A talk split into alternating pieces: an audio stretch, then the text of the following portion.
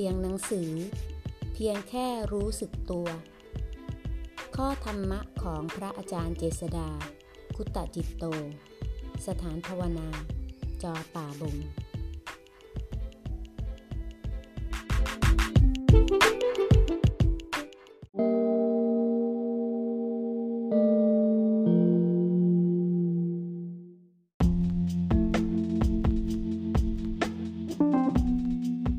หน้า 118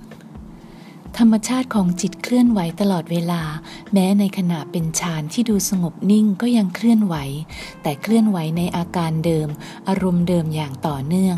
ไม่มีใครทำให้จิตใจหยุดนิ่งได้หรอก หรือจะไปตั้งฐานไว้ที่ไหน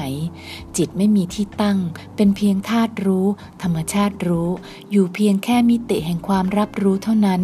แต่ก็มีจุดที่เมื่อจิตรวมกับอารมณ์ แล้วจะแสดงอาการออกมาที่กายบ้าง ทั้งในส่วนของรูปหรืออรูปบ้าง แต่ไม่ใช่ว่าจิตมีฐานที่มั่นอยู่ตรงที่ไหนๆนั่นเราไปสร้างเอง สิ่งใดไปสร้างเอง สิ่งนั้นนำก่อพบ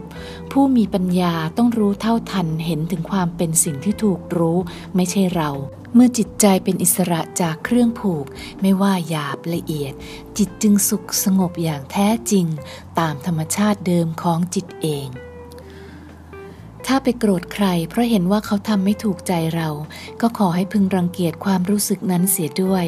สอนให้ใจเห็นถึงอัตตมานะที่มันจะแสดงออกมา เพราะความไม่ได้อย่างใจ มันมาจากความปรุงแต่งทั้งนั้น ให้รู้ให้เท่าทัน อย่าให้มันก่อตัวขึ้น จนเป็นกองใหญ่